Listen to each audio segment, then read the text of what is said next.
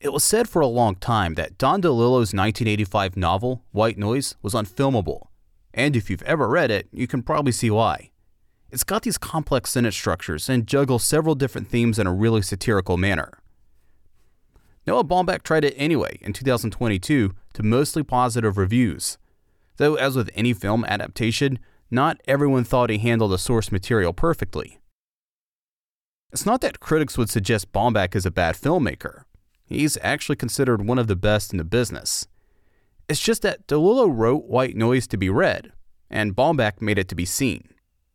Those are two totally different mediums, and there's an inherent struggle in adapting characters and stories from existing work. But coming to it, I was actually in a world that Marvel hasn't done necessarily in cinema yet. The Wastelanders world was somewhat new. I actually got some creative license in what America looks like. Next, you'll hear how a writer, director, and producer adapted characters from the Marvel Universe into a podcast series, and how she also built another world from scratch. My name is Stuart, and this is Audience, a Castos original series, where we go behind the scenes of all kinds of different podcasts and the creative process behind great audio. I think one of the best ways to learn how to do something better is to go directly to the people who are really good at that thing. So at Castos, we do just that. Each episode of Audience features some of the most talented and creative podcasters around, and we hope that by listening, it will inspire more creativity in your work as you dive into this journey of audio creation. Along the way, Castos wants to be part of your creative journey. From our suite of tools, feature rich hosting platform, and even our production services, we're here to help. Connect directly with us by emailing hello at castos.com or by clicking on the link in the show notes. My name is Jenny Turner Hall, and I'm a creator in the podcast space. I create series as well as write and direct them. I created a series, I co created a series called The Unexplainable Disappearance of Mars Patel in 2016, and it won the Peabody Award in 2017. And that sort of put me on the map with audio fiction podcasting. That was uh, a podcast geared towards preteens, essentially, but a show that was meant to appeal to the entire family, especially during long car trips. And the inspiration um, for that series was essentially Steven Spielberg and the movies that we grew up with, and taking the excitement that you experience in a movie theater and putting it in a podcast. That was the concept. Jenny's been on the show before, and we mostly talked about a series called A Simple Her Story that she helped produce. But in the world of podcasting, she's probably best known for her work on Mars Patel. Aside from winning that Peabody she mentioned, Mars Patel was a groundbreaking show in the world of audio fiction. Today, there's probably hundreds and hundreds of podcasts geared towards kids, but that wasn't necessarily the case back in 2016. What's that saying? See the need, feel the need? But certainly, when we set out to do the series, we knew that kids, just like adults, needed a hook. And with Mars Patel, I mean, there were a lot of things that were kind of coming together at once. Serial I mean, I don't need to tell anyone who listens to podcasts. It was groundbreaking for everyone, not only in how it was constructed and how addictive this series was, but also the possibility of using podcasts as an art form and storytelling art form. Certainly, which existed with radio plays. I mean, it's not like we're reinventing the wheel, but to bring it back into the public consciousness and as form of entertainment, that really appealed to us. You know, as kids, we had it more as kids shows, and all of us who created Mars Patel had young kids at the time, and we were very concerned about our kids being overly addicted to screens. So we were thinking at both as parents and for other parents, could we create something that parents could enjoy with their kids? So number one, it would be written well enough and be interesting enough that parents could consume it with their kids and not want to like, you know, gouge their ears out or eyes out. The plot they came up with centers on 11 year old Mars Patel and his crew of motley friends who set out to solve the strange disappearance of kids at their school while battling the menacing and ever present Oliver Pruitt. Now, there's no spoilers here, but I will say that their adventures take them beyond our world and evoke in a supernatural element that somehow manages to feel both futuristic and nostalgic. Critics have described the show as the Goonies meets Stranger Things, which makes sense when you remember what Jenny said about she and her co creators being inspired by Spielberg films. You know, I think that had a lot to do with we're all we were all all the creators are of Generation X, and we all have certain sort of pop cultural touchstones, including, for one, when we were kids, listening to records in the classroom. That was like you know Vincent Price reading Edgar Allan Poe's stories, that kind of thing. So we remember what it was like listening to audio stories as a kid. Least I do. and enjoying that in the classroom. We all remember, you know, how important Steven Spielberg was to our childhoods and the idea of like the epic kids' story that's told from the kid's point of view. So that really influenced what kind of story we were going to tell. And the Goonies came up immediately as one of the references. And even though Stranger Things ended up being a comp for Mars Patel, we were creating Mars Patel as Stranger Things was being created. So Stranger Things didn't exist when we were writing the first season of Mars Patel. But undeniably, we see, you know, that there, there, especially in the first season of those two shows, there were some similarities. We were sort of um, in the same zeitgeist. And we wanted to really bring the production values of podcasting to the level that we saw in TV and film. We wanted to bring, you know, high production values to um, podcasting, which of course Serial had too. You know, bring but original music composition, um, bring in the best actors that we could find, um, really good script writing, and there, there probably there were some stories in the space for kids, but there wasn't a lot. And so it was just we just hit it at a good time. I mean, we just kind of hit the wave where audio fiction sort of needed more content specifically for kids and we hit this the we were looking for the age group that was consuming harry potter that was sort of what's called middle grade um, which is kind of that 8 to 12 time period that was the ideal age group to listen to our series. And um, you know we decided to market it when we told people about it. We had to tell them how to consume it with their kids which is hey are you going on a long car ride anytime soon? Play this.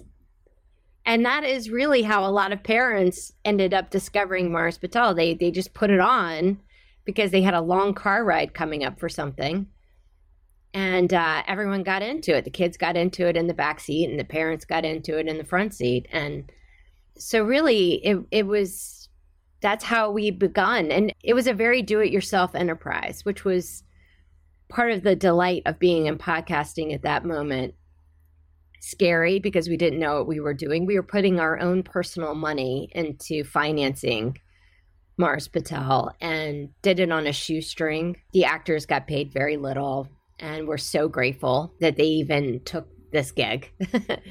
and and we used, uh, especially in the first season, a number of people that I happen to personally be friends with. I went to college with. In fact, Oliver Pruitt, who is our slippery, somewhat villain of the series, um, he's kind of a Willy Wonka type.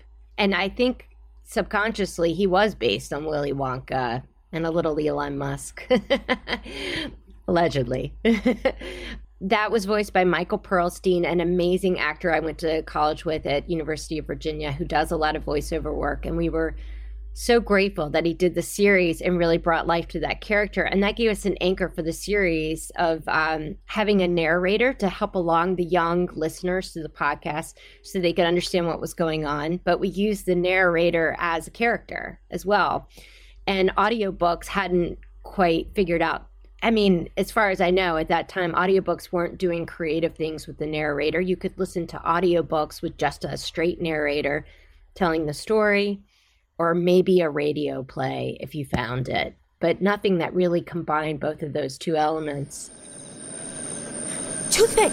The drone is right behind you!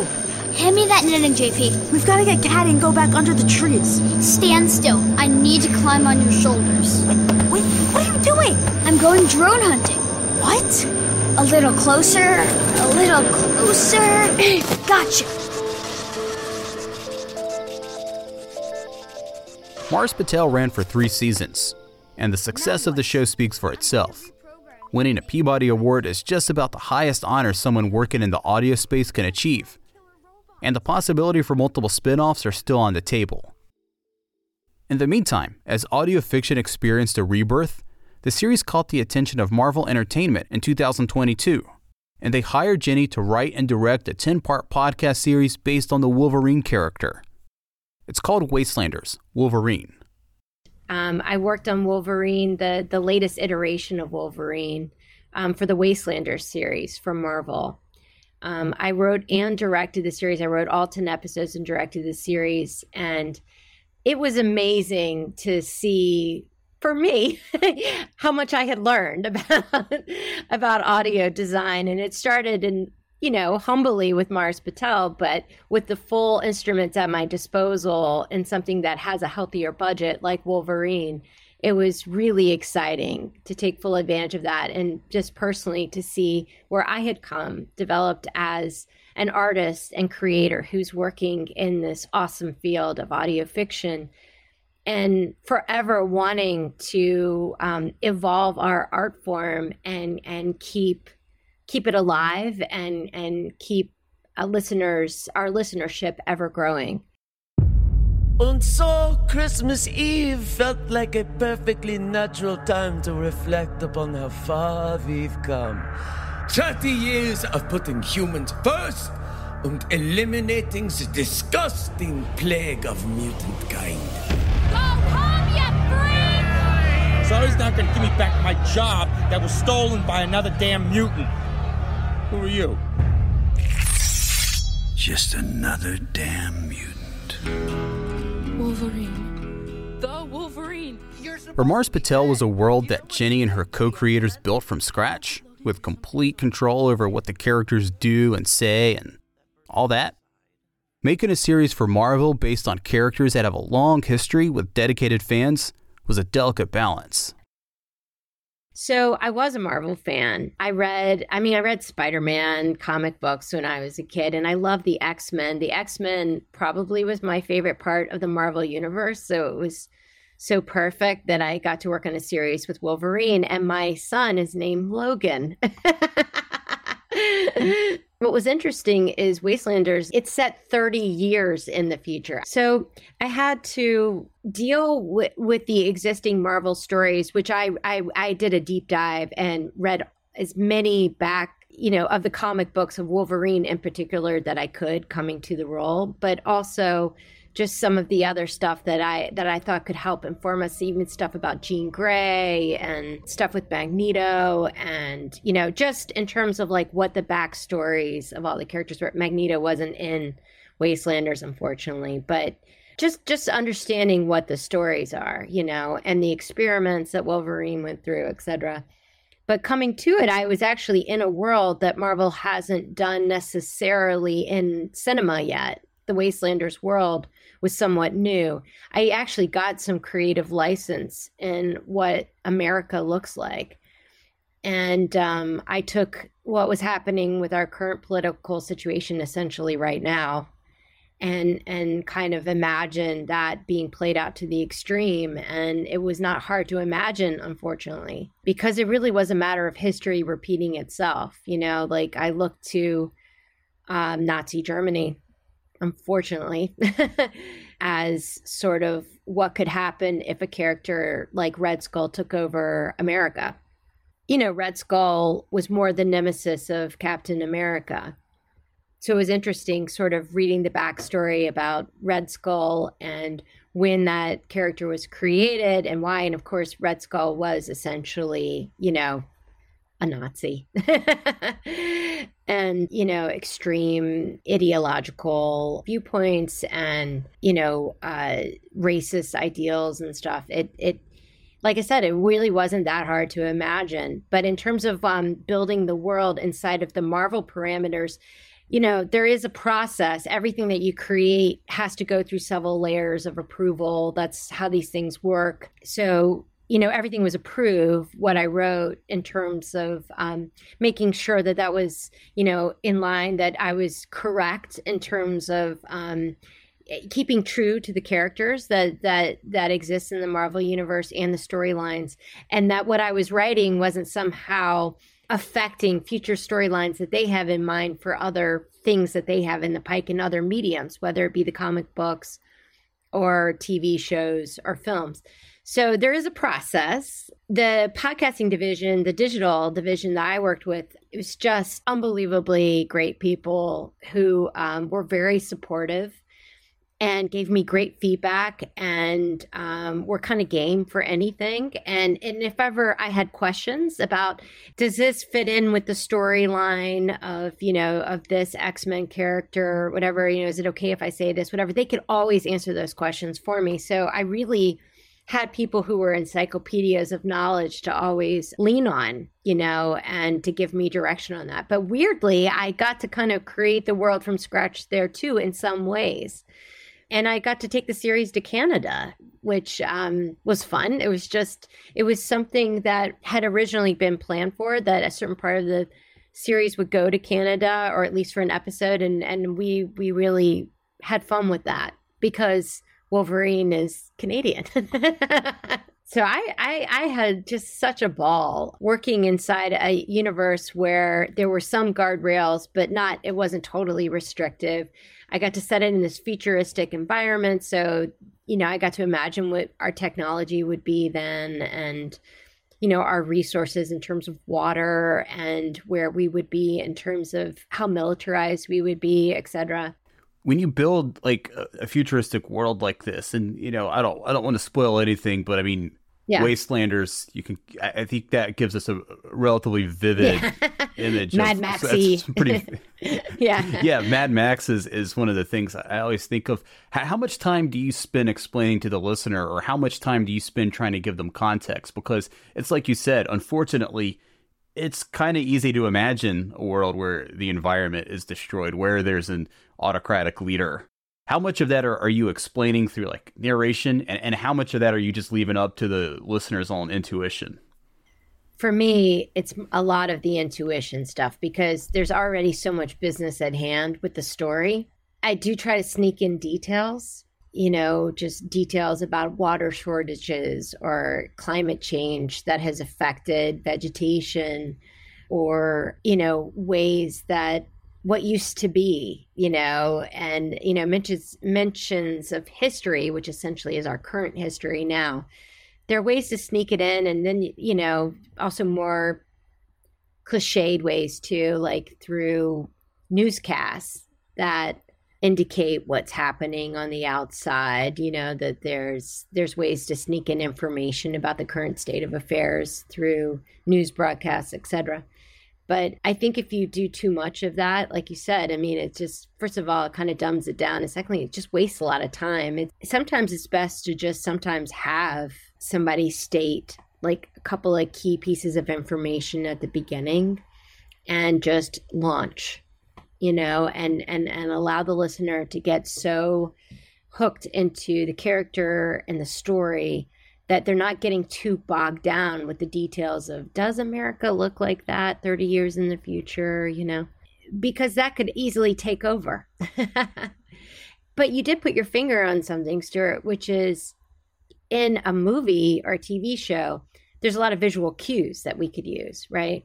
In audio, it's so much trickier because you don't have access to any of that.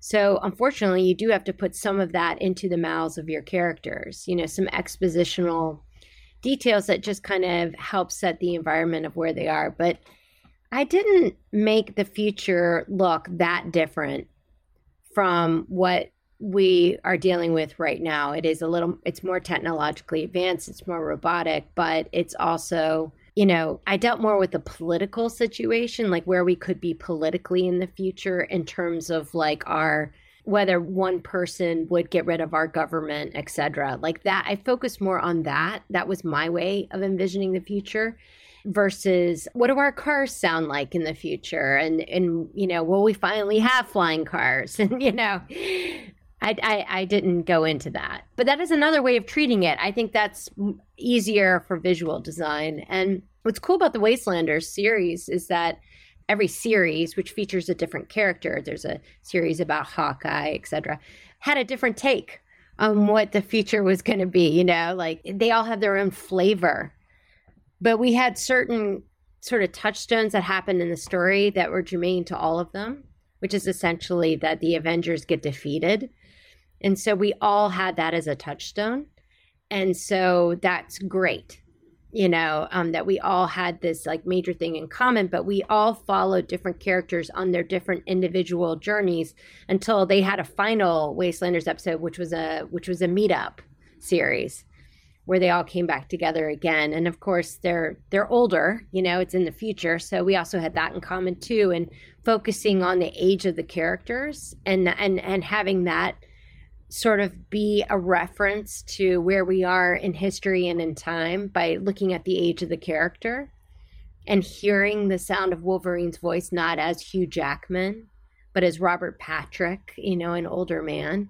That's that was my way of handling it. And and I used a lot of I really took advantage of the fact that Wolverine has issues with his mind and he's constantly flashing and he, you know, because of his um, regenerative properties, you know, he can live much longer than everyone else. So his history goes really far back. you know, he's been in almost probably every major world war, at least in the last 200 years. yeah, you, you kind of touched on something where you, you were talking about how every season features a different character. And I know when you have a subculture or a fandom, and this is like writ large. You could say it about Star Wars, Harry Potter, Lord of the Rings, you name it. People are very sensitive about it. Oh gosh. They're very they're very yes. attached to they're very attached to continuity and and these storylines and what is and isn't considered canon. So when you're writing for Wolverine, and again, you're you're someone who loves it. You named your child after the character. too. Are you are you being real conscious about that continuity, about the history of the character? Yeah, uh, yes. you are very aware of it. You're very aware of it because it's like a sacred trust. You know, this is a beloved character, and I have reverence for the people who came before me and not only created the character, but all the writers who wrote the character. Um, and every iteration, it's just a baton pass, and I pass the baton back. And there's something really beautiful about that. But like I said, it's a sacred trust. So you don't want to like completely do something that is so antithetical to who Wolverine is that you destroy the character for people. That being said, at a certain point, you just have to write. And you have to not being you, you can't be afraid of breaking a few eggs you know because you you have to be you. Some fans absolutely loved what i did. I mean really loved it. And some fans thought i was you know, it was a little too jokey or something like that, you know. And I like the wit of Wolverine. So I definitely leaned into that sometimes. And I like the idea that Red Skull, one of the criticisms also I got, some people absolutely loved my the way I wrote Red Skull, and some thought that uh, they didn't love it at all. They thought it was just so like, you know, stereotypical Red Skull but I, I deliberately wrote Red Skull the way the comic books portrayed Red Skull. I mean, this is not a character with a lot of nuances.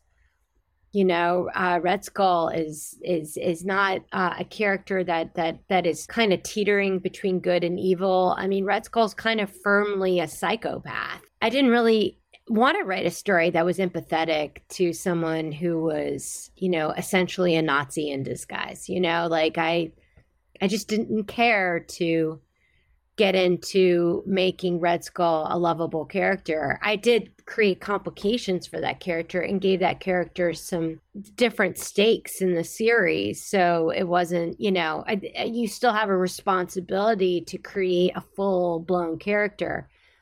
But there has been a trend in comic books to take, you know, to go into a deep dive of either the, the superhero like the Wolverine and do kind of a very dark take on Wolverine or to take the villain and do a more empathetic look at the villain.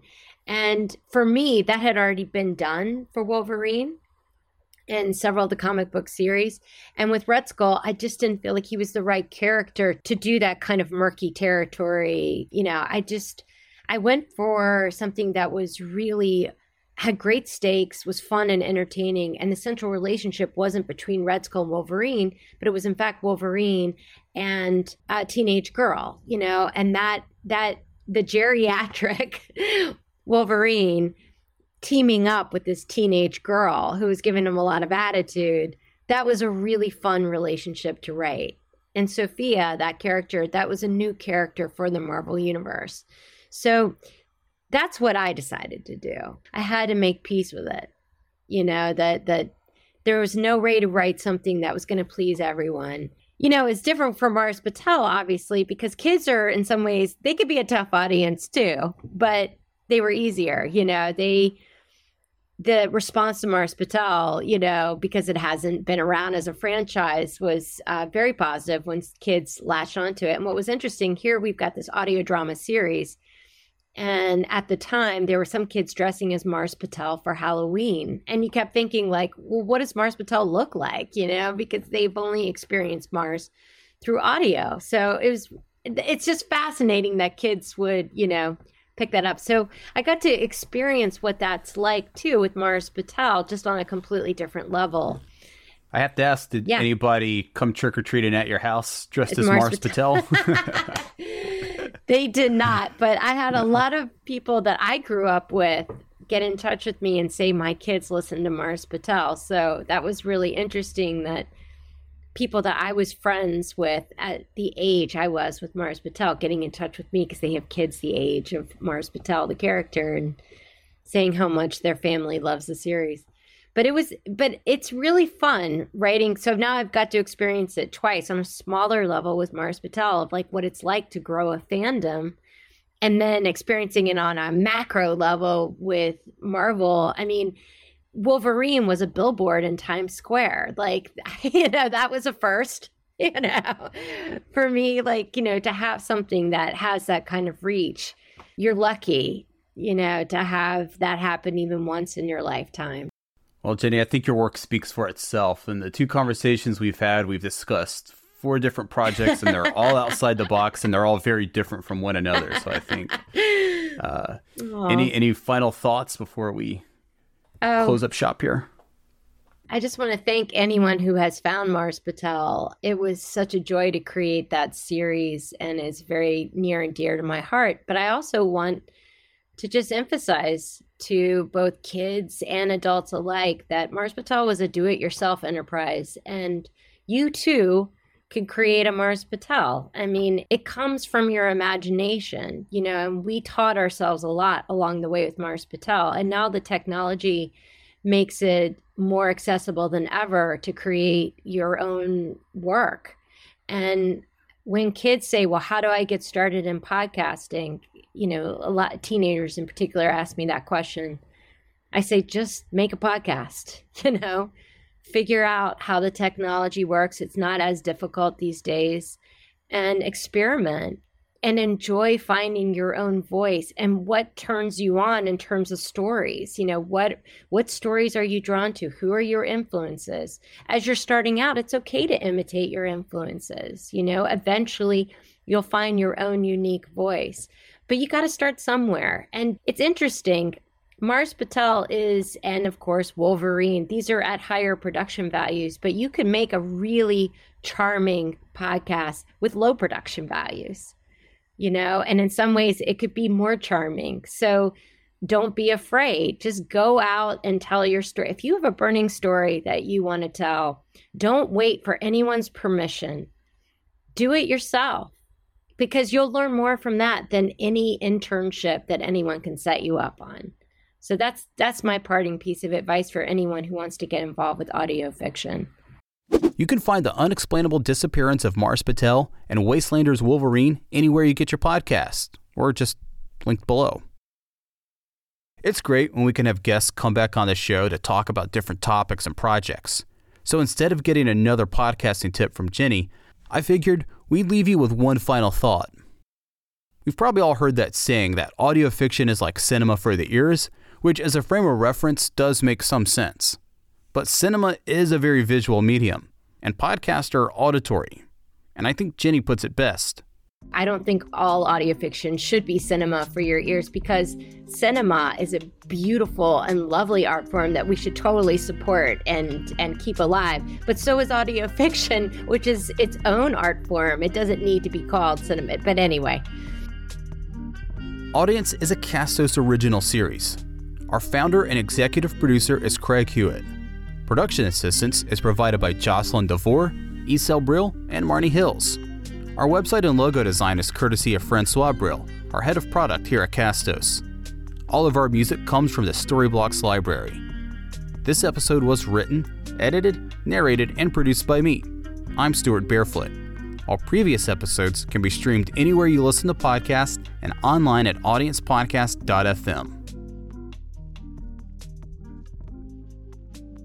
Next time on Audience, I chat with Jasmine Morris from the podcast Hitman about true crime and journalistic ethics. Yeah, and I didn't think that this story would be true crime. I sort of bristled at that genre at the time. And I think that that's just because, again, my time at StoryCorps, and I learned this so much from Dave Isay, who founded StoryCorps, you get out of the way and you let people tell their own stories. And I think for a lot of true crime, you don't always hear from the people whose stories these are.